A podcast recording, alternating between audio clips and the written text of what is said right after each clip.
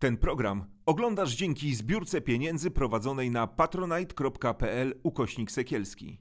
Zostań naszym patronem.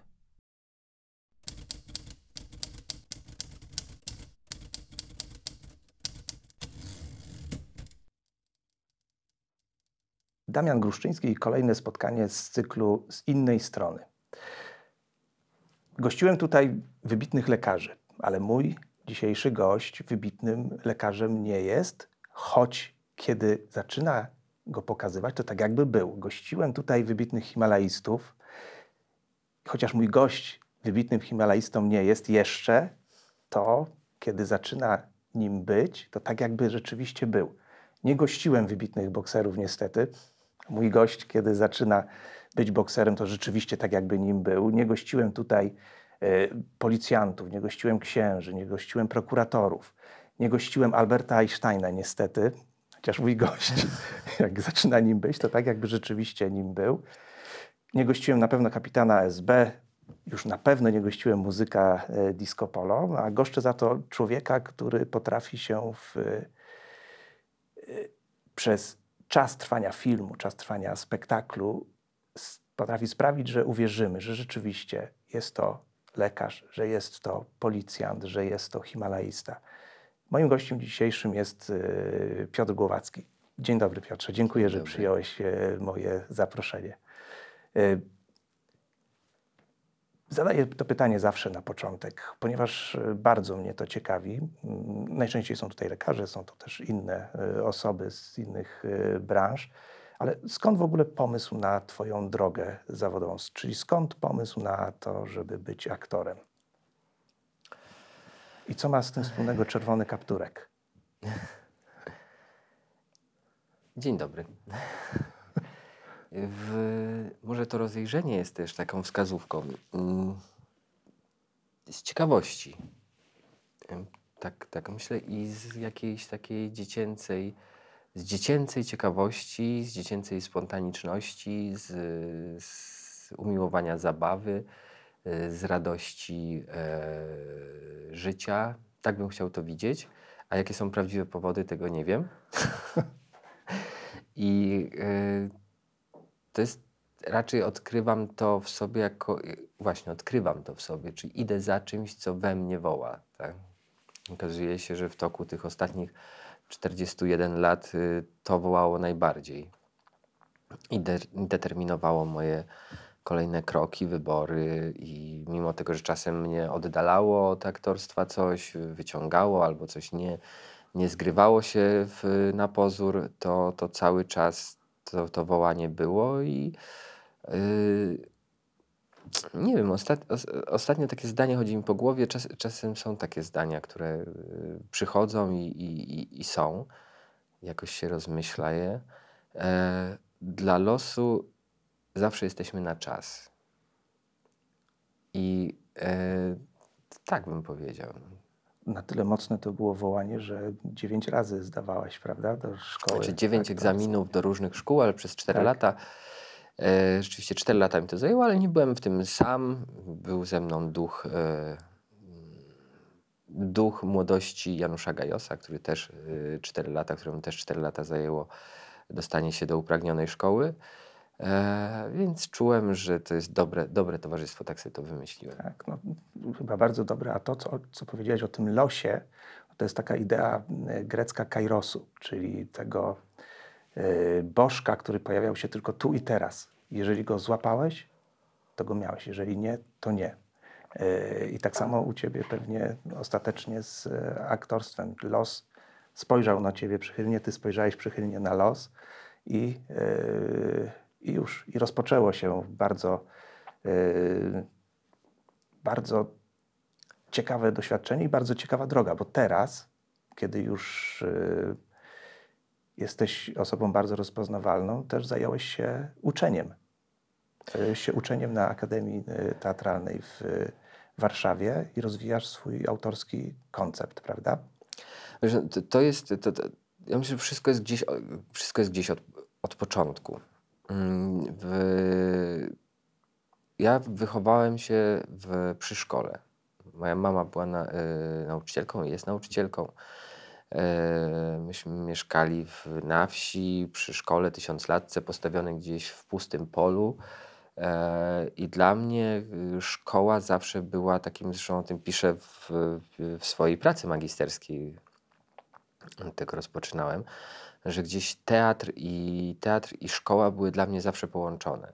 Przez to, że mama była nauczycielką, e, też taką, taką zasadę przyjęliśmy, jak to można powiedzieć, się mówi o dziecku, które się godzi na coś, na jakąś propozycję rodziców. Ale dla mojej mamy było istotne, żeby w, w szkole nie, mm, nie budować takiej sytuacji, że ja jestem, że, że ja jestem uczniem. W sytuacji, kiedy ona mnie uczy, żeby było to jasne, wszyscy wiedzą, że jestem jej dzieckiem, ale w szkole jesteśmy, jestem uczniem i dla zachowania tego pozoru yy, mówiłem do mojej mamy, proszę pani. Pierwsza rola. Tak, i to była e, rola ucznia. E, I w związku z tym szkoła była dla mnie też pierwszą sceną. I to się łączy. Widziałem też, jak mama e, jest postrzegana jako nauczyciel, co to jest za funkcja, jaką ma relację z, z, z ludźmi, z dziećmi. Więc od, od, od najmłodszych lat uczyłem się, że była świetną nauczycielką i nauczycielką, która była przez, przez lubiana przez uczniów. To był to bardzo dobry przykład. E, mój y, tato również ma miał epizody takie pedagogiczne w innej funkcji. Najpierw sportowej, trochę był trenerem, potem e, był nauczycielem jazdy y, samochod samochodem. Mnie również uczył jazdy samochodem, więc od początku też towarzyszyło mi takie poczucie chęci zrozumienia tego, co mnie otacza. A szczytowym punktem, czego się dowiedziałem po drodze, tego zrozumienia, jest umiejętność przekazania wiedzy dalej. Czyli do, kiedy dochodzimy do punktu, najwięcej zresztą się uczymy w ogóle w tym momencie, tak naprawdę. Czyli w tym momencie, który wydaje się finałem, yy, tak no, najwięcej się uczymy, bo dopiero wtedy zaczynamy roz, widzieć, co, sami, yy, co same rozumiemy yy, z tego, co robimy. To, to w zasadzie też jest myśl osoby, którą byłeś czyli Alberta Einsteina, który powiedział, że swoją szczególną teorię względności zrozumiał dopiero wtedy, kiedy miał ją wyłożyć studentom. I teraz ty wykładasz studentom aktorstwo, czyli tak naprawdę e, uprościłem oczywiście, ale tak naprawdę uczysz się dalej w ten sposób swojego e, zawodu i swojego fachu. Zdecydowanie sprawdzam też, e, co z tego, co działa na mnie, działa też na innych. To jest moje założenie, żeby dochodzić do, do takich narzędzi, które jestem w stanie przekazać każdemu i które w każdym wywołają przewidywalny skutek. To jest taki, taki no, próba udowodnienia, że aktorstwo jest również dziedziną, nie tylko dziedziną sztuki, ale również dziedziną nauki. Nauki. A to trzymam kciuki, bo to rzeczywiście jest wyzwanie bardzo duże. E, wspominałem wcześniej o wybitnych rolach, e, które podjąłeś e, i jedną z chyba z takich najwybitniejszych ról co też wskazali e, krytycy, była rola e, pana profesora Zembali. E, powiem, że już za dwa tygodnie pan profesor będzie tutaj, w tym miejscu, gdzie ty. Bardzo się ciepło o tobie zawsze wyrażał. I do czego zmierzam? Zmierzam do zadania takiego pytania, w którym chciałbym od ciebie usłyszeć, czy jest coś takiego jak jakiś idiom wspólny Czyli czyńmy z tego aktorstwa naukę, tak jak powiedziałeś. Czy jest jakiś taki idiom wspólny, yy, który yy, cechuje lekarzy? Coś, czego ty aktorsko się yy, chwytasz, czy próbujesz się chwycić. Yy, pytam też dlatego, ponieważ moja droga zawodowa jest związana z lekarzami. Ja z lekarzy znam od strony troszeczkę innej yy, tysiące. I bardzo się cieszę, że przyjąłeś moje zaproszenie, bo właśnie to pytanie chciałem Ci zadać. Czy jest jakiś idiom, czy, czy coś, czyli inaczej to pytanie zadając, czy jeżeli miałbyś nauczyć e, swojego studenta odegranie roli lekarza, to są takie punkty, które mógłbyś mu przekazać?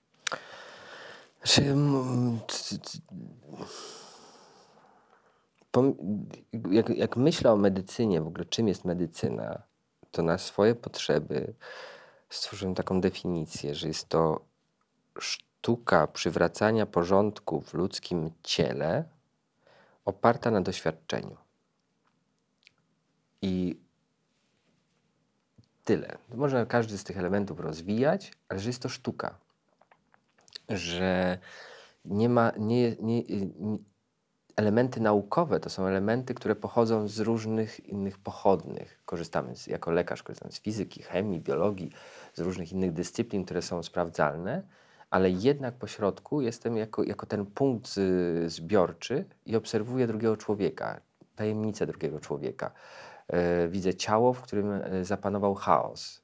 I teraz moim zadaniem jest, korzystając z tych innych nauk, doprowadzić e, z powrotem to, e, ten organizm do porządku. E, I jest to sztuka eksperymentalna. To jest, jakby, to jest wiedza, którą posiadłem, próbując reprezentować na ekranie lekarzy. Czy to jest odpowiedź? Mm, zmierza w stronę odpowiedzi, bardzo, bardzo ciekawej odpowiedzi ponieważ no, wskazujesz gdzieś taką drogę, że odtwarzając lekarza, tak naprawdę odtwarzasz troszeczkę osobę, którą, która zajmuje się sztuką, czyli artystę w pewnym sensie.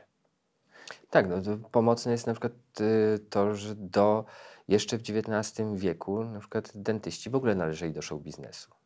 Tak? Czyli ta dziedzina medycyny to był element y, show biznesu. Rozstawiali swoje, swoje scenki na środku rynku, do którego miasteczka, do którego przyjeżdżali i w ramach pokazu yy, wyrywali zęby. No, też w, w, Niderlandach były słynne tak zwane teatrum anatomicum, czyli yy, publiczne sekcje zwłok. Tak. Yy, tu, tu, tu, masz rację. Czy, jak się przygotowywałeś do tej roli? Czy to spotkanie z artystą, jakim niewątpliwie jest pan profesor Zembala, pomogło Ci, ponieważ z tego co wiem, to chyba te Wasze kontakty były przy, przygotowywaniu do roli bardzo intensywne. Tak, bardzo. No, było wiadomo od początku, że jest to, będzie to ważny film, na pewno dla środowiska y, medycznego. Traktujący poważnie jakiś ważny element, y, który, który wywołuje również dyskusję, który nie do końca jest społecznie jeszcze zaakceptowany jako metoda pracy, e, metoda leczenia, który, który powoduje dyskusje filozoficzne, etyczne, dotyka różnych aspektów, przedstawia, mm, więc na pewno będzie dyskutowany. E, na pewno opowiada historię osoby, która jest jednym z najbardziej znanych polskich, polskich lekarzy. Mówimy o profesorze Relidze. Więc będzie wydarzeniem i że będą w nim występowały osoby, które ciągle żyją. To dla aktora jest, jest istotne, ponieważ jest bardzo czuła tkanka. Ja mm, odtwarzam, mam na swoim koncie y, kilka postaci historycznych, w tym kilka postaci ciągle żyjących. Y, I to, to, to, to jest gra z tym, że za zgodą osoby, z którą y, się spotykam, która najczęściej jest tak, że godzi się na to, że będzie portretowana w, w danym projekcie, nie mając na to żadnego wpływu jak będzie sportretowana. Bo nawet jeśli zaakceptuje scenariusz, to potem jest cała inscenizacja, potem jest montaż, no, wszystko zmienia, to, to, to, to, zmienia ten obraz.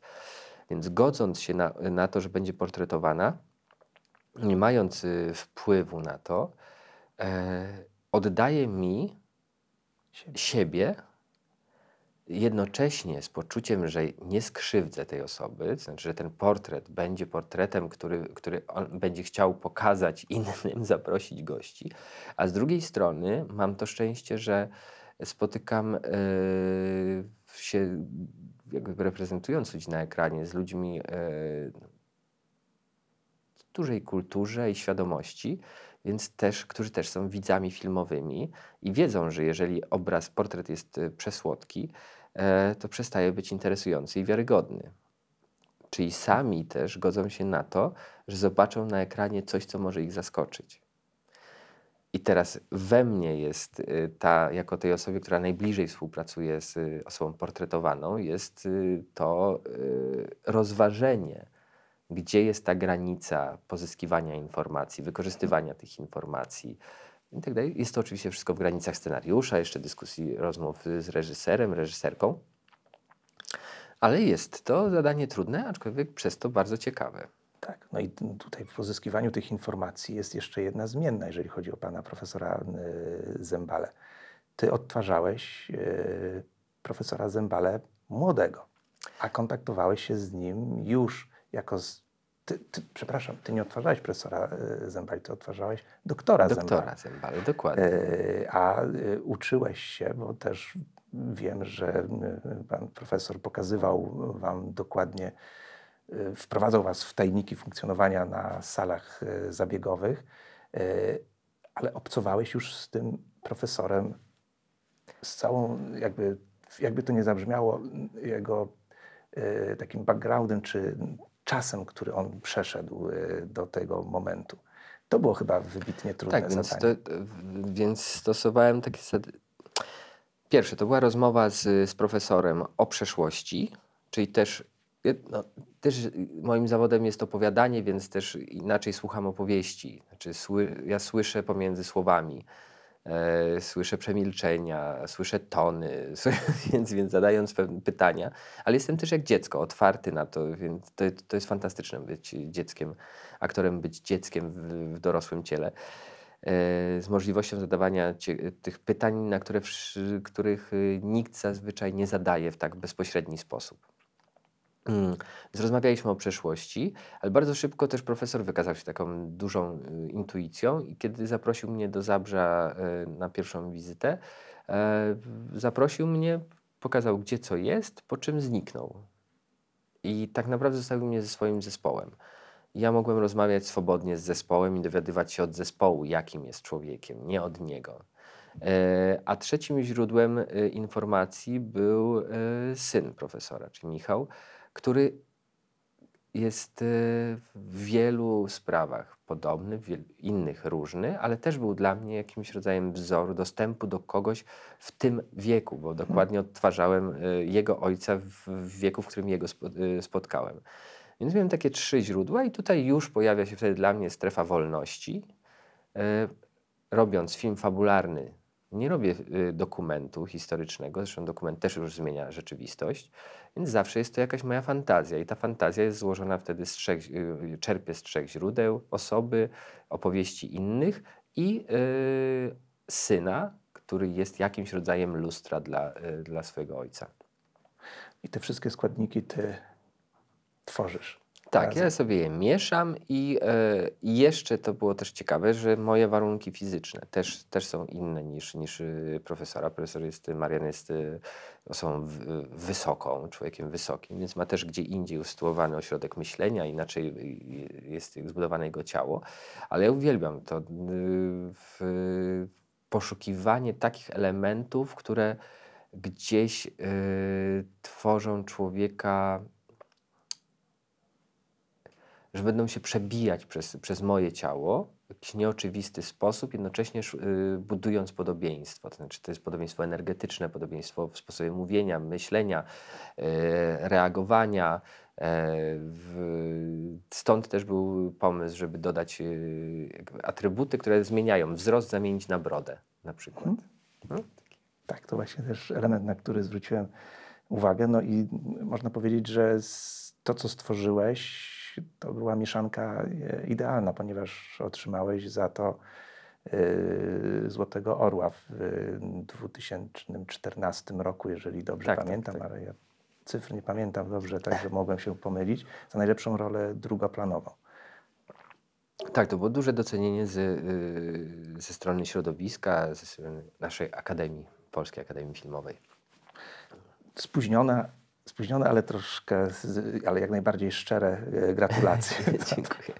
Już minęło troszeczkę lat, ale ta rola cały czas rzeczywiście jest e, czymś, co przykuwa e, uwagę. Ale największą nagrodą, to tutaj jeśli Tak? tak, jeśli tak to, to były dwie rzeczy. Jedna, to że Marian po obejrzeniu filmu, takiej pierwszej jeszcze przedpremierowej wersji, napisał do mnie maila, w którym właśnie powiedział dziękuję, że z taką godnością reprezentowałeś mnie na ekranie.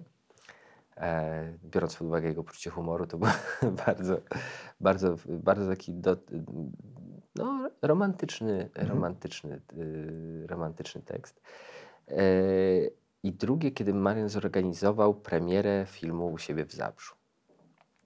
I na tej premierze na widowni zasiadło około nie wiem, tysiąca lekarek i lekarzy z całej Polski, kardiologów, kardiochirurgów. Oprócz tego chyba około 80 osób po przeszczepach.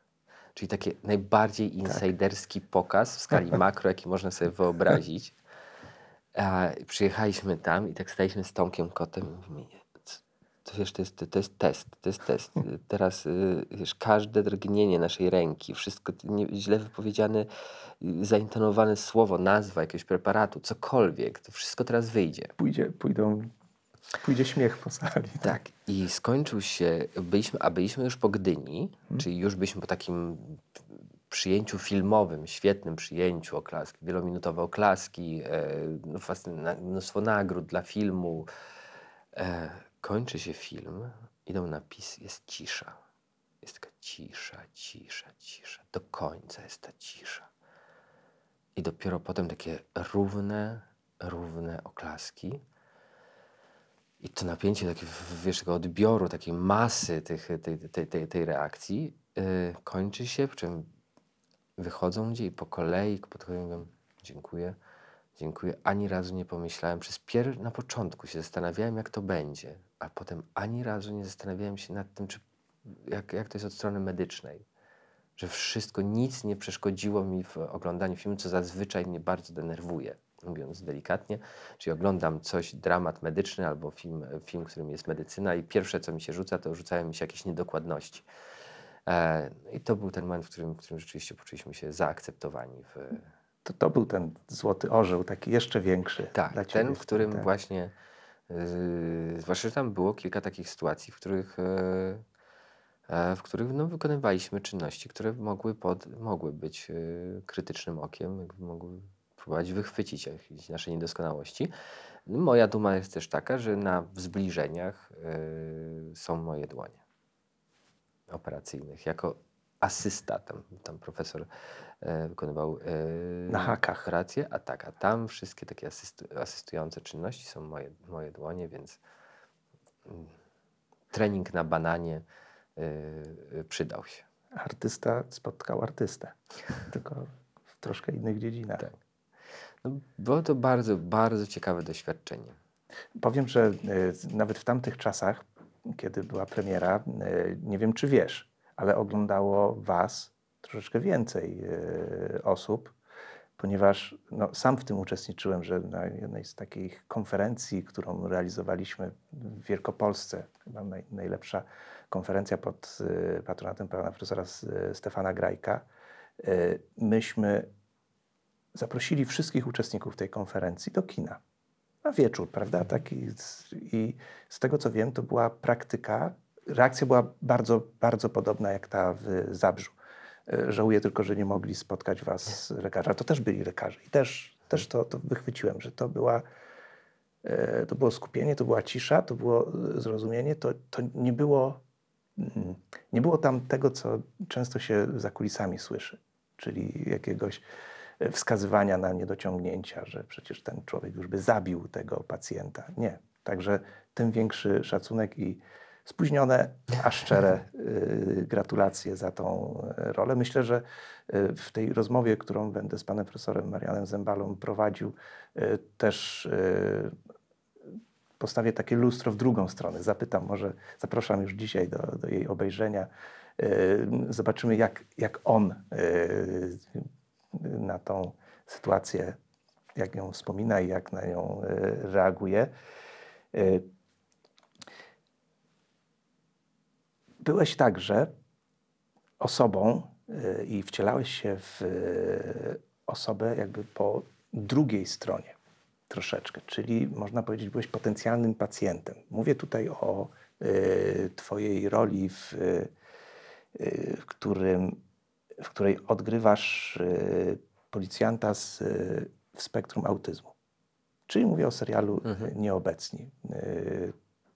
Jak sobie Państwo przypomną, jak Piotr wyglądał jako profesor Zembala, to teraz jak wielką metamorfozę przeszedł, e, odgrywając kogoś, kto potencjalnie mógłby być e, i zazwyczaj bywa e, pacjentem. I tutaj oprócz bardzo rewelacyjnie przygotowanej roli podjąłeś się coś, co pokazuje Ciebie troszeczkę z innej strony, bo w gruncie rzeczy też troszeczkę z- zrywasz tą rolą zasłonę z milczenia z problemu, jakim jest y, spektrum autyzmu, czy też stara nazwa wskazuje zespół Aspergera. To były chyba trudne przygotowania e, do roli, prawda? Trudne podwójnie, ponieważ większość tych przygotowań przypadła na początek pandemii, prawda? I Tak, ale w, ja, yy, słowo trudne w, jest, jest takim słowem, które by wskazywało na jakiś, jakiś wiesz, trud, potem y, po trudzie przychodzi jakieś cierpienie, zmęczenie i takie rzeczy. Yy, albo radość. Albo radość. Y, Ja, ja, ja wolę zacząć od radości, to znaczy, że one y, i, i tutaj nie było trudności. W momencie, kiedy już znalazłem kontakt z grupą y, dorosłych y, zespołem Aspergera w, na Facebooku, przedstawiłem im mm, sytuację, w jakiej się znajduję, że mam, mam y, się zajmować właśnie bohaterem, który, który w, pierwszych, w pierwszym zdaniu, prawie że w pierwszym zdaniu na ekranie ogłasza, że, że ma zespół Aspergera. Yy, w, I że potrzebuje pomocy. Okazało się, że trafiłem do, do, do raju aktorskiego, bo miałem e, całe spektrum odpowiedzi. I, i, I niesamowita przygoda dzięki temu. Znaczy, wiesz, że nagle trafiasz do źródła. Znaczy, w ogóle w aktorstwie to, co mnie najbardziej y, interesuje, co mi daje największą też radość, to jest to, że ja za każdym razem, kiedy dostaję jakieś, jakąś postać, która jest dla mnie znakiem zapytania, to ja z tym pytaniem mogę się udać do najlepszych, czy ludzi najbardziej y, poinformowanych, najbardziej doświadczonych, y, wiesz, do samego źródła wiedzy. Mm, Co, co, co normalnie wydaje się trudne, zwłaszcza, a jeszcze na przykład nawet dziennikarzom również jest trudne, dlatego że dziennikarz, kiedy przychodzi i pyta, już jest w funkcji kogoś wypytującego. Ja jestem kimś, kto przychodzi ze świata bajki, ze świata, który, który gdzieś każdy ma jakiś swój film, coś, gdzieś sztuk, y, zwłaszcza wśród osób, które y, wyższej kultury, ta kultura ich y, dotykała od, od młodości, od dzieciństwa, więc ten świat, z którego ja przychodzę, jest też światem ich fantazji. E, Po drugie, przychodzę i najczęściej chcę, y, będę opowiadał o nich, o, o ich problemach albo o ich zwycięstwach, y, czyli robię coś, nagłaśniam, daję przestrzeń. Moja osoba daje, daje to, że ten problem zaistnieje albo ta pozytywna cecha zaistnieje. E, więc naświetlam, wyświetlam, jestem kanałem komunikacyjnym ze światem. E, I trzy, jestem właśnie tym dzieckiem, które przychodzi, takim niegroźnym dzieckiem, takim, które po prostu zadaje pytania, których, y, które już w toku, jakby w rutynie życia najczęściej nie są zadawane. To jest, takie jest moje doświadczenie. Czyli ja gdzieś się nie pojawię w jakim temacie, nagle ludzie mówią, bardzo ciekawe, wiesz, nie, z, Nie myślałem o kiedy, tym, Tak, tak. albo nie myślałem, bo kiedyś o tym myślałem, albo Jezu, jak dawno o tym nie myślałem, albo, bo, bo ja przychodzę z takiego punktu, w którym y, zadaję pytania, których y, w życiu, kiedy jesteśmy zajęci swoim zawodem, swoją osobą, swoim, jesteśmy już o wiele dalej, a tutaj nagle przychodzi ktoś, kto, kto, cofa się kto do- tak, do to cofa, albo pyta o rzeczy, które nie są związane które weszły w rutynę. tak, i takim które są też takimi rzeczami, mówię, to jak sobie radzisz z, z tym, że przecież ten ciągle y, odkażając dłonie, to one schną. Tak? Ta skóra Mhm. schnie. Jak sobie z tym radzisz? Pytasz się profesora, który jest zajęty tym, jak, jak ratować ludzkie życie, to się pytasz, jak sobie radzi z, z suchą skórą. No? I to otwiera wiele takich różnych ciekawych, y, ciekawych rzeczy. Mm, I tutaj też ta radość poznawania była bardzo duża. Ja mm, zetknąłem się już ze spektrum autyzmu jako e, brat, czyli w dziewczynie z szafy, jako rodzina. I myślę, że to też jest moje szczęście, że wśród jest niewiele polskich projektów dotyczących spektrum autyzmu.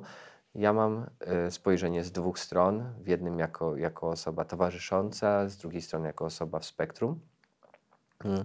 Co zostało zauważone już po projekcji y, serialu w, w playerze przez środowisko właśnie ludzi w spektrum albo współpracujących z ludźmi w spektrum i stało się okazją do właśnie rozmowy, do tego, że ja jako osoba z zewnątrz, jeszcze taka e, przeciwieństwo wydawałoby się osoby w spektrum, czyli e, ekstrawertyczna osoba, która ma łatwość komunikowania się, której praca polega tak naprawdę na spotykaniu się, więc ja mam, moją pracą jest przeciwieństwo, przeciwieństwo bycia, bycia w spektrum.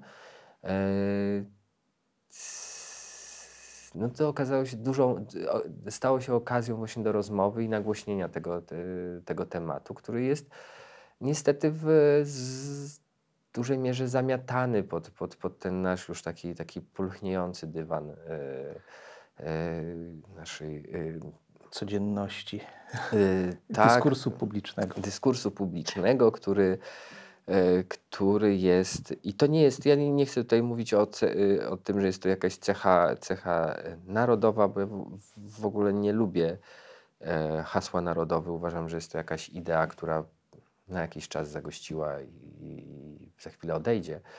E, trochę namąciła nam niszcząc miliony żyć e, w, w świecie. E, ale że jest to, jest to taka cecha, ce, ce, cecha ludzka, że my wolimy o pewnych rzeczach nie rozmawiać. I dla, dlatego, żeby żyć, tworzymy sobie rodzaj, e, rodzaj jakichś norm, czegoś, jakiejś postawy, czegoś, co nazywamy normą, życiem normalnym. Są to takie słowa, które to jest normalne, to jest naturalne, które akurat w moim zawodzie y, y, cała praca polega na tym, żeby je y, Przekraczać. odczarować, Tak. żeby zniknąć. Dla mnie nie ma normy. Dla mnie każdy człowiek jest osobny, każdy człowiek jest indywidualny, każdy ma swój, mm, swoje narodziny i swoją datę śmierci i swoją drogę. E, Myślę, że w tym sensie, dlatego sztuka jest, stoi na przeciwległej, jest na przeciwległym biegunem dla myśli, e, wszystkich myśli zamykających, y, ideologii zamykających, y, polityki. Polityka, żeby zarządzać, po prostu obcina te najciekawsze końcówki, a wszystkich próbuje sprowadzić do jakiegoś wzoru. A sztuka mówi, to jest nieprawda. No I tutaj y, można powiedzieć taki drugi y, złoty orzeł y, od środowiska, które y, reprezentowałeś. Taki troszkę może mniej spektakularny jak ten zabrzański, czy, czy wcześniej gdyński, ale to, że odegrałeś rolę wiarygodnie. Na tyle, że znowu osoby zobaczyły siebie, ponieważ to, to co, wspomniałeś, to nie była łatwa sprawa dla Ciebie, ponieważ to było też przekroczenie zupełnie y, tego, w jaki sposób Ty funkcjonujesz. Jesteś ekstrawertyczny, a z- osoby z zespołem Aspergera czy w spektrum autyzmu y, najczęściej mają bardzo duże kłopoty, żeby się uzewnętrznić. Masz swobodę w wypowiadaniu się. Osoby w spektrum autyzmu bardzo często mają y, kłopoty z intonacją głosu, z właściwym y, tonem. y, Mówią w taki specyficzny sposób. y, To jest niesamowite, wiesz, bo to też jest kwestia tego, że dla mnie jako dla aktora, paradoksalnie, to ja jestem bardziej ograniczony niż osoba w spektrum. Dla mnie osoby w spektrum są spontaniczne na 100%. Ponieważ cały, jaki, jaki proces by nie zachodził w nich, to on, jest, to on się objawia 100% tu i teraz. Ja jako osoba, która ma tak zwaną łatwość komunikacji, to ta łatwość komunikacji polega na łatwości oszukiwania. Czyli, że ja dostosowuję swoje zachowanie do sytuacji. Dostosuję się do tego, że teraz siedzimy tak, jak siedzimy. Dla mnie to nie jest problem. Mamy nogi tak skierowane, co ustaliliśmy przed spotkaniem, prawda, żeby uniknąć e, nieporozumień. Że jeżeli będzie tak, to będzie mogło znaczyć, że jesteśmy jakoś do siebie na, nastawieni i negatywnie, przez to mamy tak, jest to, ja z tego korzystam. Ale to jest kłamstwo. To znaczy, ograniczam moją spontaniczność albo moją spontaniczność wykorzystuję do reżyserowania swojego istnienia w relacjach. I to są te normy. I to nazywamy normami i to Tak. nazywamy właśnie tym życiem w społeczeństwie. A osoby w spektrum są spontaniczne. Są spontaniczne w swoim zamknięciu. I to jest moje doświadczenie jest takie, że oczywiście ona generuje mnóstwo problemów ze względu, ale nie ze względu na osoby w spektrum. Tylko większość problemów osób w spektrum to jesteśmy my. czyli ci tak zwani normalni, tak? czyli ci e, neuronormatywni, e, że to my generujemy ich problemy, nie akceptując ich zachowania, bo nie, e, nie, nie dając przestrzeni dla tych zachowań, nie, nie, nie, nie otwierając drzwi do naszej gry tylko reagując, blokując, odrzucając, nazywając, zamykając, to, to, to osoby neuronormatywne e, decydują o jakości życia osób e, w spektrum, które są zazwyczaj osobami e, łagodnymi, e, mimo wszystko dążącymi do, jaką trzeba mieć potrzebę, czy e, kontaktu z drugim człowiekiem, żeby przejść przez granicę, którą ci buduje twoja własna psychika, czy twój organizm. Że ty mimo tego, że ty masz takie trudności, wychodzisz do ludzi. Więc dla mnie y, było to bardzo otwierające doświadczenie. E, otwierające na przykład na rzeczy, które ja sam w sobie e, zauważyłem, że zamykam. Na przykład otwarcie na własne poczucie humoru, które może być zrozumiałe i ma prawo być zrozumiałe tylko dla mnie. To, o czym y, powiedziałeś wcześniej, y, troszeczkę w tej wypowiedzi, m, bo chciałbym poszukać y, źródła y, tego zachowania zamykającego, i pewnie jednym z takich źródeł jest y, brak wiedzy o tym, no, nawet czym zespół Aspergera czy spektrum autyzmu jest. Brak wiedzy w społeczeństwie to jest jedno. Tam to, co nieznane, budzi lęk zazwyczaj. To, co nienazwane, budzi lęk. Y, Stąd pewnie takie naturalne zachowania wykluczające. I myślę, że to, że teraz rozmawiamy o tym, że tak pięknie mówisz o osobach w, w spektrum autyzmu, y, jest takim krokiem y, w stronę tego, żeby ich sytuację w jakiś sposób polepszyć. To, że przyjąłeś taką rolę, że ją w tak wspaniały sposób zrealizowałeś, bo to naprawdę nie były łatwe zadania aktorskie. Tutaj będę się z Tobą spierał, może dla Ciebie łatwe, ale z punktu widzenia oglądającego jednak zagrać osobę, która ma kłopot z utrzymywaniem kontaktu wzrokowego, a mimo to jest w stanie scenę budować, Yy, przecież scenę się buduje z drugim aktorem. W aktorze z, z drugim aktorem mm, nawiązuje się kontakt, nawiązuje się relacje. Yy, Jakby podpowiada się troszeczkę na scenie sobie nawzajem. Ty w tej roli musiałeś kontaktu wzrokowego to bardzo dobrze widać. Musiałeś go w jakiś sposób unikać. Musiałeś go zrywać bardzo często, tak jak to robią osoby w spektrum yy, autyzmu. Także yy, odtwarzając tak wspaniale swoją rolę, przez to, że też zrobiłeś ją na, na przekór sobie, ale nie w sensie złym, tylko jakby na przekór swoim, swoim naturalnym cechom, no to to jest już jakiś punkt wyjścia do tego, żeby może y, o tym zacząć inaczej mówić. I za to też myślę, że y, należą się duże brawa. Dziękuję bardzo. Jest to nasza wspólna praca. Wiesz, y, w, wydaje mi się, że i, źródłem e, problemu jest, e, w większości problemów jest wychowanie, mm, edukacja, ten moment na, począt, ten na, na, moment na początku naszego życia, kiedy na przykład niesprzyjającym, teraz poprawia się to, niesprzyjającym e, elementem dla, dla naszego wychowania jest jednorodność, czy taka etniczna, czy jednorodność, mówimy tutaj o kolorze skóry, o pochodzeniu, o urodzie, o języku, która powstała po II wojnie światowej. I warto to podkreślać, że, jest, że y, Polska, jaką my znamy, czy w jakiej wychowało się pokolenie, które w tej chwili zarządza rzeczywistością, czyli pokolenie powojennego y, boomu y, urodzin, ludzie dziś mający 70 parę lat, e, to jest ewenement. To jest pierwsze pokolenie, które urodziło się w kraju tak jednolitym, w kraju, w którym oni są pierwszym pokoleniem, które mówi, pisze i czyta w tym języku. Wcześniej nie było te, tego. Większość, większość ludzi nie, nie pisała i nie czytała, a mówiła w swoich lokalnych y, odmianach tego języka polskiego.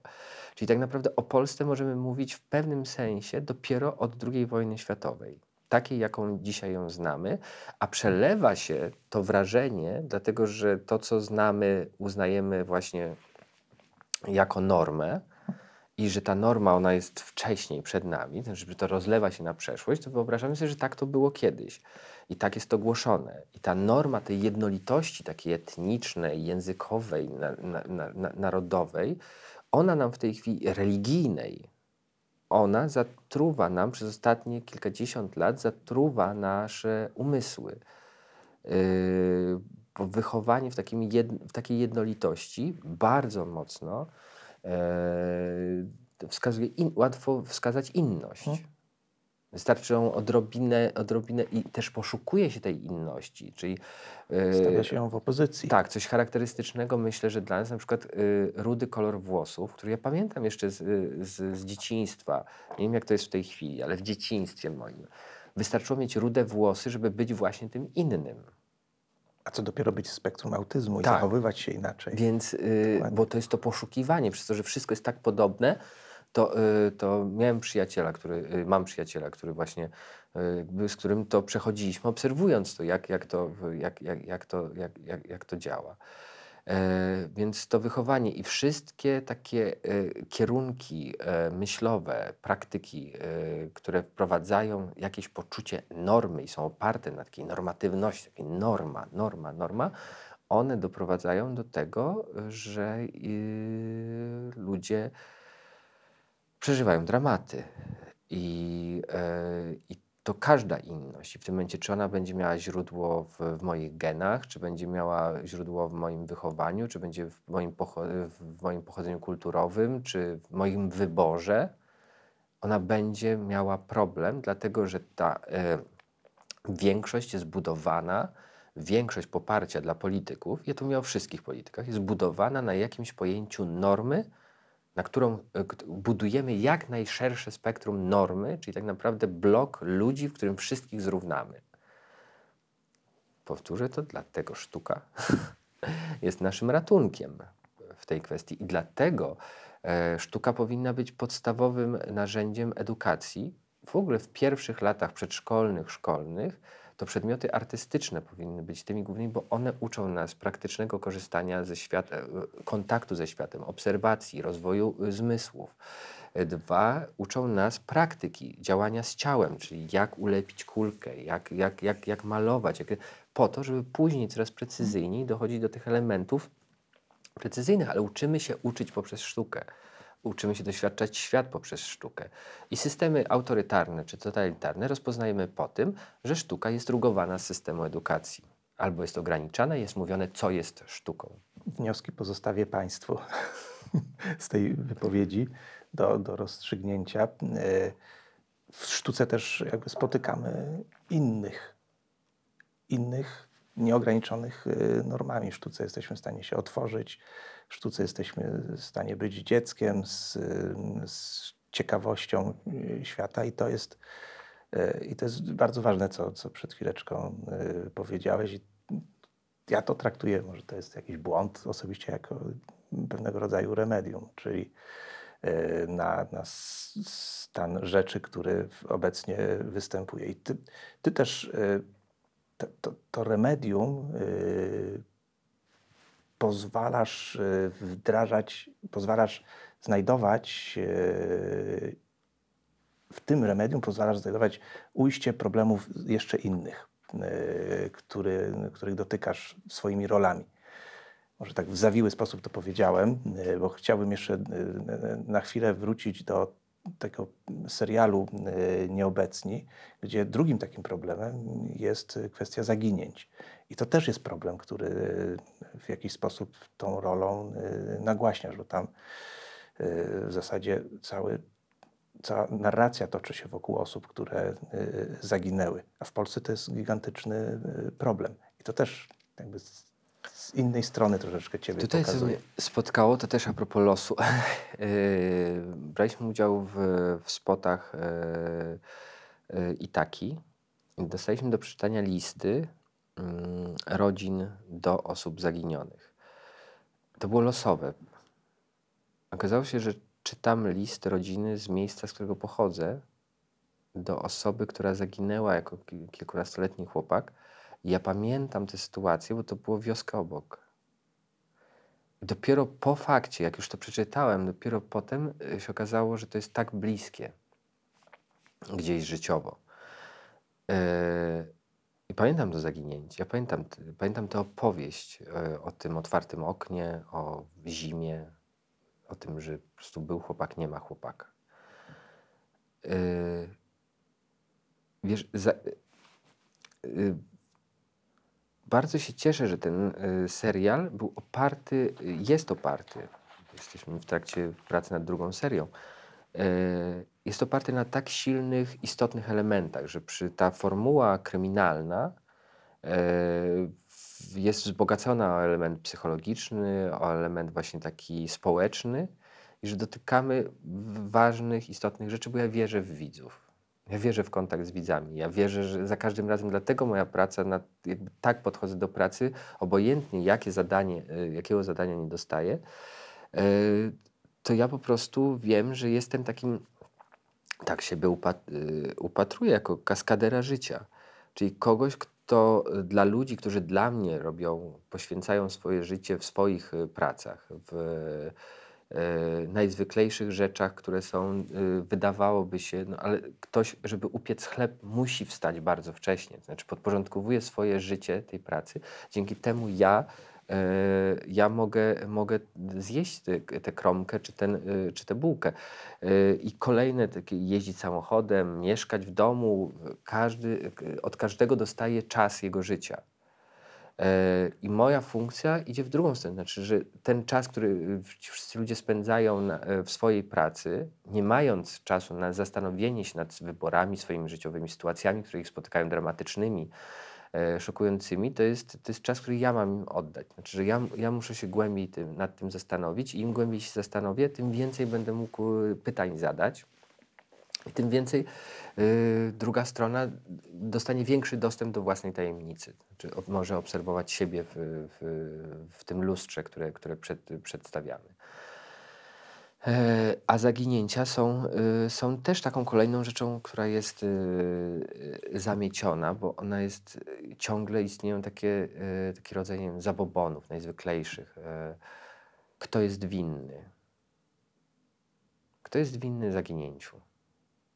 W momencie, kiedy przez ileś lat nie ma tego, że ludzie zostają w takim, e, w takim te, te, ten nimb tajemnicy to jest, to, to jest taki, taki ciemna tajemnica, która nie jest wyjaśniona. W momencie, kiedy się przestaje o tym rozmawiać, to już w ogóle nie ma szansy na wyjaśnienie i ludzie zostają oddzieleni w tej tajemnicy.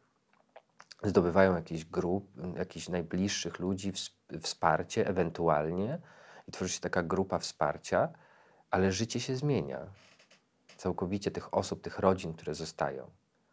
Inna sprawa, że rzeczywiście są sytuacje czasami, w których osoby zaginione to są osoby, które po prostu uciekają od sytuacji, których rozwiązania, znaczy nie, zna, nie znalazły innego rozwiązania swojego ży, y, życiowego, więc zatem są, to są dramatyczne historie. E, I takich sytuacji jest kilkanaście tysięcy w roku. Czyli można powiedzieć, że żyje populacja około kilkudziesięciu do kilkuset tysięcy osób w naszym kraju dotkniętych tym problemem. Tak. I to jest problem znowu, z którego ty zrywasz w jakiś sposób, czy przyczyniasz się do zerwania w tym wypadku, y, zasłonę y, milczenia. I to było też, też a propos, trud- jak, jak możemy mówić o tym, że to jest trudność, to możemy też mówić o tym, że jest to paliwo do tego, żeby moja praca była dla mnie i ciekawa, zajmująca, ale i istotna. E, więc to jest coś, coś, e, coś, coś dobrego. Wiesz, ja, jakby a propos jeszcze tego remedium na te wszystkie Mhm. sytuacje, jest tak, że wydaje mi się, to ćwiczenie, od którego zaczynam zajęcia z, z moimi studentkami i studentami, e, nazywam je 3Z. E, to jest ćwiczenie, w którym e, siedząc w kole, e, mamy, każda z osób siedzących w kole ma minutę na podzielenie się mm, odpowiedzią na pytanie, co Cię zaciekawiło, zadziwiło lub zachwyciło od naszego ostatniego spotkania. To jest coś, co można robić sobie codziennie, przed snem. Zadać sobie takie pytanie. Co Cię zaciekawiło, co Cię zadziwiło, co Cię zachwyciło w ciągu dnia, który upłynął? Nie co Cię zdołowało, co Cię przybiło, co, jakie problemy masz. Nie, poszukać tego czegoś, co, co jest tym, tym pozytywnym, tym czymś, co cię uniesie. To jest też moim zdaniem y, zadanie dla sztuki. Czyli nie, poszu- nie y, poszukiwanie nawet w, naj, w najgorszych sytuacjach właśnie odpowiedzi na te trzy, y, na te trzy Z.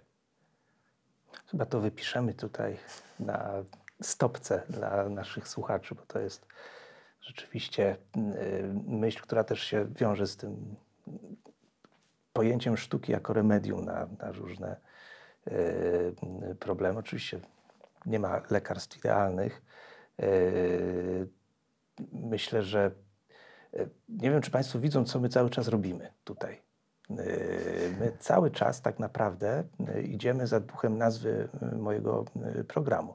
My pokazujemy Piotra z innej strony. Bo Przecież wszyscy znamy Piotra, większość zna Piotra jako aktora, ale mało kto wie pewnie, że podchodzi w tak dojrzały i misyjny wręcz sposób do, do tego, co robi.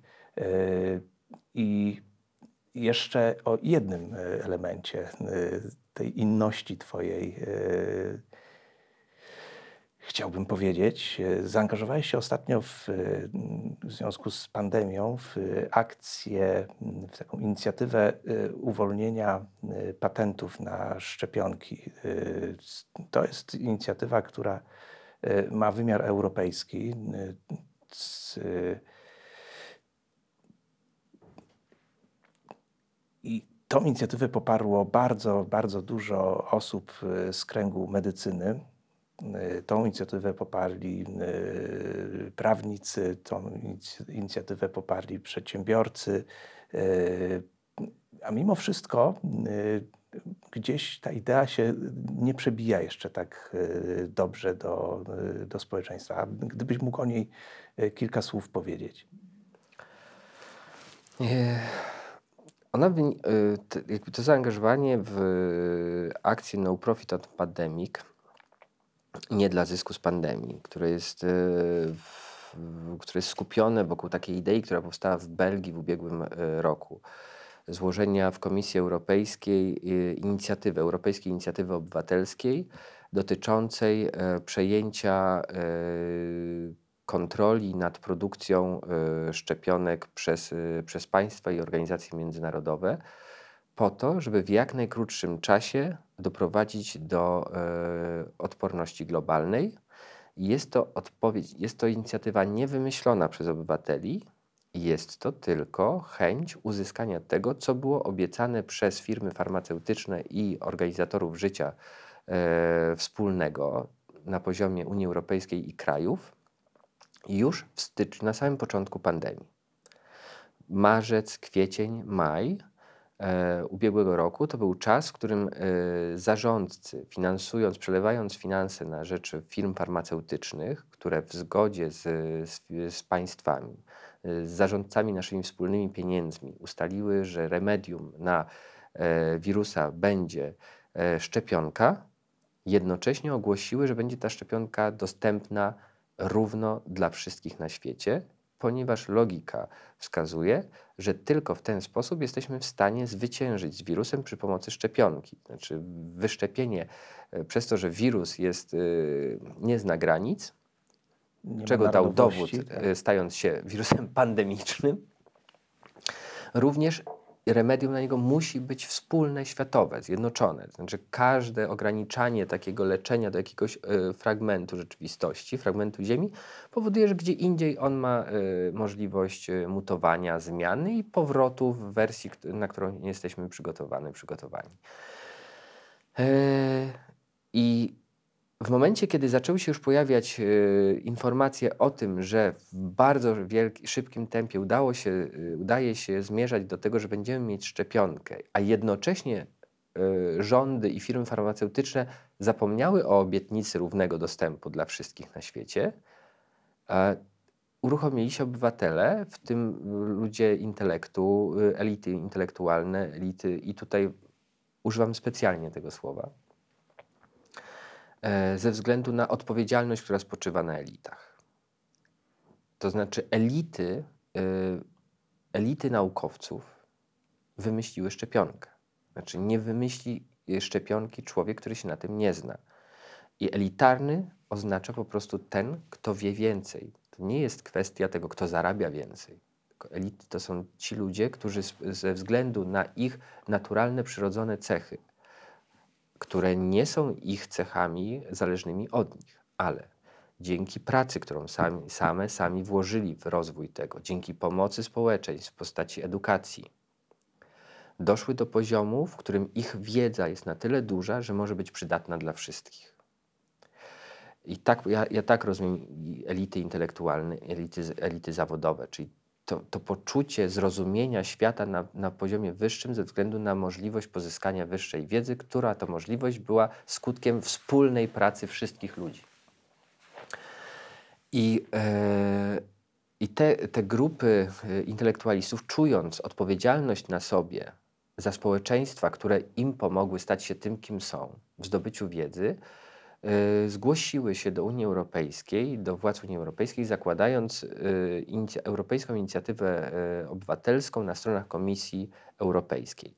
Jest to narzędzie bezpośredniego wpływu obywatelek i obywateli Unii Europejskiej na politykę Unii Europejskiej, które niestety przez ostatnie 15 lat udało się skorzystać tylko sześciokrotnie, a które zmusza przy zebraniu miliona podpisów w całej Unii Europejskiej, przy zachowanych tam minimach w każdym przynajmniej 12 krajach, z, do zajęcia się przez Komisję Europejską i Parlament Europejski z y, tymi, tymi inic- złożonymi w tej inicjatywie wnioskami. I te wnioski są takie, żeby poddać kontroli w- publicznej kontroli wszystkie sytuacje, w których publiczne pieniądze są używane. Taką sytuację mamy tutaj w wypadku szczepionek, które zostały y, opłacone przez, z naszych pieniędzy, badania nad nimi i zostały złożone zamówienia, opłacone zamówienia, które dają gwarancję, gwarancję już producentom.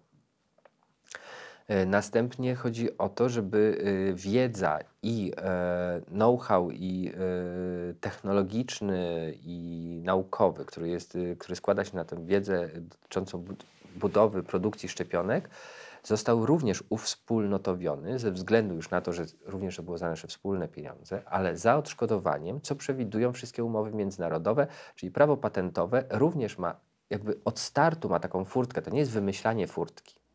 Bo chodzi o skorzystanie e, z furtki, która jest przygotowana na sytuację krytyczną, a z sytuacją krytyczną mamy do czynienia w tej chwili, jeżeli prawa obywatelek i obywateli są ograniczane ze względu na pandemię. W związku z czym nasz i obywatele giną, obywatele chorują, system się wali, mamy kryzys, mamy te, to jest sytuacja kryzysowa, w która została przewidziana w umowach międzynarodowych, na które to umowy godzą się osoby, które chcą mieć opatentowany, e, opatentowane coś, czyli godząc się na patent, godzą się na to, że taka furtka e, istnieje i będzie wykorzystana. E, więc taki ruch, ruch powstał. I ten ruch zaczął się rozwijać. W, od grudnia są zbierane podpisy. Ten ruch zaczął się rozwijać. W, w lutym moja przyjaciółka e, pochodząca z Polski, która została, w, jest profesorką e, etyki w, w Nancy, e, i jest autorką, e, stworzyła list filozofów, filozofek etyczek i etyków światowych dotyczący właśnie uwspólnienia e, tych patentów po to, żeby, że to jest jedyne rozwiązanie, żebyśmy, że my wyjdziemy z tej pandemii, tak czy siak, to my wyjdziemy. Ale jak, pytanie jest jako kosztami? kto? Tak, jako kto. W związku z czym etycy, etyczki wypowiadają się, że żebyśmy pozostali ludźmi w takim rozumieniu, jakim mamy wspólnoty ludzkiej, to musimy wspólnie zająć się tym problemem. I ona jest autorką tego listu, pod którym podpisało się ponad 180 największych, najważniejszych nazwisk e, ze świata filozofii i etyki na świecie. E, Te rozmowy nasze e, doprowadziły mnie do tego, że chciałem, żeby to się zaczęło również w Polsce. Ale wiedząc o tym, jak, y, jak w poważnych sprawach są często traktowani artyści, poszukałem sobie miejsca też w tym, że moim miejscem jest, jest generowanie spotkań i zadawanie pytań. W związku z czym e, najpierw e, udało mi się zainicjować listy rektorek i rektorów i, i, i wszyscy środowiska artystycznego w tym względzie, czyli nawołujący do spotkania w tym temacie, żeby w ogóle się tym zająć. E, A następnie zadałem pytania środowiskom intelektualnym z różnych dziedzin, z medycyny, z prawa, z ekonomii, z socjologii, e, organizacji pozarządowych, o to, jak z ich punktu widzenia wygląda ta sprawa? Czy rzeczywiście jest tak, jak, jak w tej inicjatywie obywatelskiej, że powinno się to powinniśmy się tym zająć wspólnie, czy nie? Jakie są przeciw y, i jakie są za? Udało się, powstało pięć kolejnych e, listów, które z każdej z tych, z każdej z tych stron mówią o tym, że jest to konieczne do tego, żebyśmy jak najszybciej jak najlepiej dla naszej wspólnoty i dla naszych indywidualnych odczuć e, przeszli przez ten kryzys. Niestety, niestety w, na razie ten rozgłos nie jest zbyt duży. Jednocześnie jednak udało się zebrać kilka tysięcy podpisów na stronie No Profit on Pandemic pod tą inicjatywą, do czego zachęcam serdecznie, bo to wystarczy zrobić tylko jedno kliknięcie, wpisać Tutaj swoje będzie nazwisko. adres strony. Świetnie. E, żeby przyczynić się do tego, e, do tego, żebyśmy razem wyszli silniejsze, silniejsi z tego, z tego zdarzenia, które jest rzeczywiście graniczne. Tak. Jest też e, e, profil na Facebooku Nie traćmy czasu. Też zapraszamy, jeżeli e, są Państwo zainteresowani wsparciem tej bardzo ważnej inicjatywy, to strona noprofitonpandemic.eu oraz profil Nie traćmy czasu. Każdy głos się liczy tutaj. Tak, zwłaszcza, że jest to narzędzie do, do tego, żeby poczuć się w sytuacji, w której jesteśmy, e, jest nam mówione d- albo podważana jest nasza pewność bycia e, członkiniami, członkami wspólnoty europejskiej. Nie, jesteśmy. Każda z nas, każdy z nas jest Europejką, Europejczykiem i ma bezpośredni wpływ na to, jak, jak wygląda dyskusja publiczna na temat szczepień, na temat możliwości właśnie przejęcia kontroli nad, nad tym i zakończenia, czyli mamy bezpośredni wpływ, dotykając tylko ekranu swojego telefonu lub, lub iPada lub, lub wiem, komputera, e, wykonać ten drobny gest, żeby przyczynić się do tego, żebyśmy, żeby mieć, poczuć się sprawczo. Tak. Do tego serdecznie zachęcam. Ja sam już kliknąłem, także sam drugi raz tego nie zrobię, ale e, zachęcam wszystkich. E, Tak na sam koniec. Kogo chciałby zagrać kiedyś Piotr e, Głowacki, a kogo nigdy by nie chciał? Krótko. Na drugie pytanie nie mam mm, odpowiedzi. Nie ma takich Mhm. postaci, których nie chciałbyś zagrać. Nie, jestem, tak jak mówię, w- moja praca wynika z ciekawości, z, z, z tego też, że, że to mi pomaga zrozumieć lepiej świat, siebie i, e, i dzielić, się, dzielić się radością życia. E, my, my po prostu jesteśmy, nasza praca polega na spotykaniu się, na tym, że na cały, cały czas podpowiadaniu, że harmonijna współpraca między ludźmi jest możliwa. I że wszystko, Te co się, medium. tak, i że to wyobrażenie nasze idealnego świata jest możliwe do realizacji, czego przykładami są dobre filmy i dobre sztuki teatralne, gdzie udaje się wymyślony świat e, stworzyć tak, że wierzymy w niego, że jest realny. Wiedziałem, że będzie taka odpowiedź na to drugie pytanie. A, A kogo przy- chciałbyś zagrać? A Taką- przy pierwszym, wiesz, ja poczułem ostatnio taką dużą przyjemność z, z ról, e, które e, zmuszają moje ciało do, do intensywnej pracy.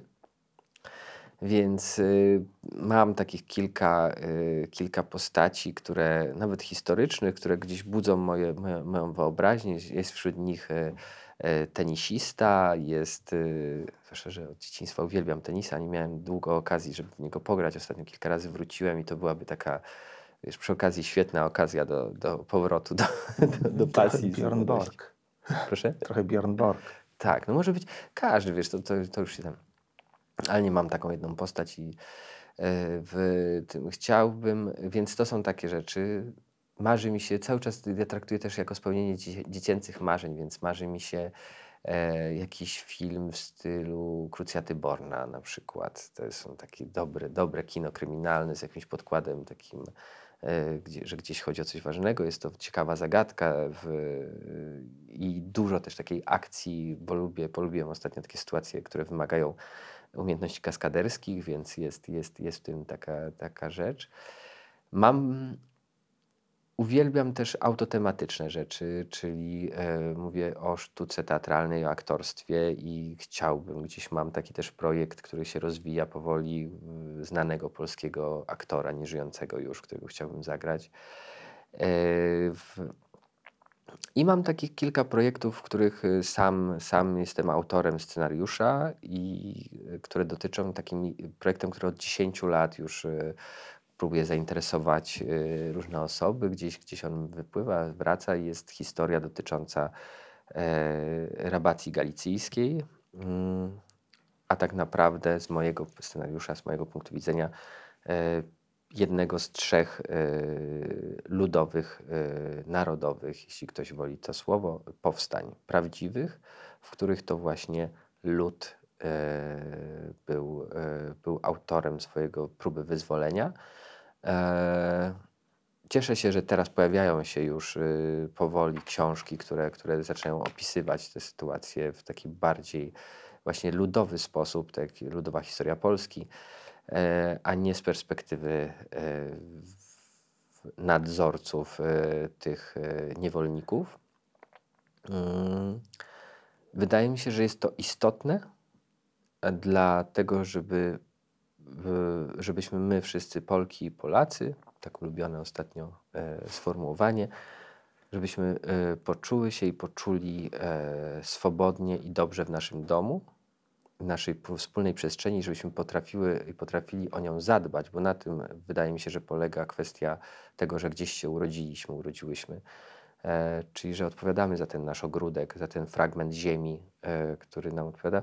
Jest uznanie, że historia Polski to nie jest historia e, nadzorców, e, to nie jest historia właścicieli, niewolników, tylko to jest historia tych y, 90% y, ludzi, którzy byli przez wiele lat niewoleni i którzy zbudowali swoimi własnymi rękoma e, ten świat.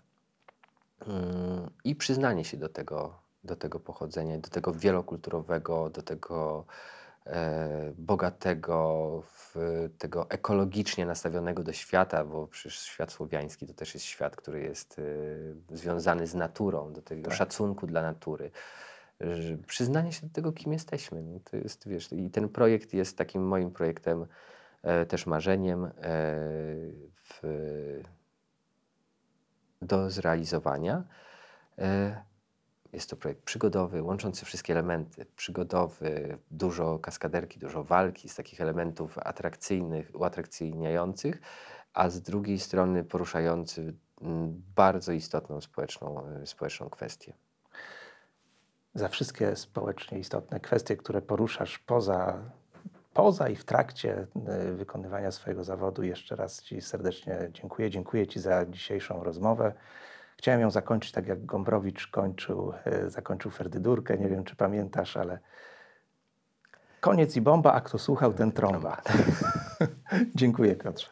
Dziękuję serdecznie i życzę miłego życia. Ten program oglądałeś dzięki zbiórce pieniędzy prowadzonej na patronite.pl ukośnik sekielski. Zostań naszym patronem.